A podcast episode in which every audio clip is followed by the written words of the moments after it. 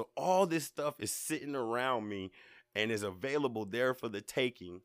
On top of that, me and my father is in this house. He's an older guy, retired. I handle my responsibilities, et cetera, et cetera. But it's just like a lot of my jerkish ways and a-hole-ish ways, I definitely get straight from him because it's like he a natural at it.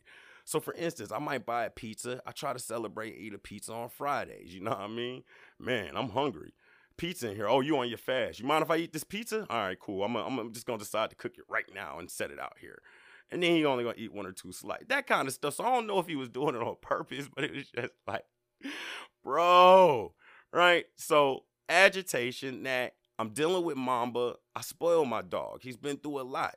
This dude eating more and better than me during this time. The best of treats, greenies, you know what I mean? Oinkies, milk bones, uh, blue dog food, the best of the best. Just eating all day and sleeping. And so I'm even agitated at him. So it's all of this plus the agitation of all of that plus life. So all of this is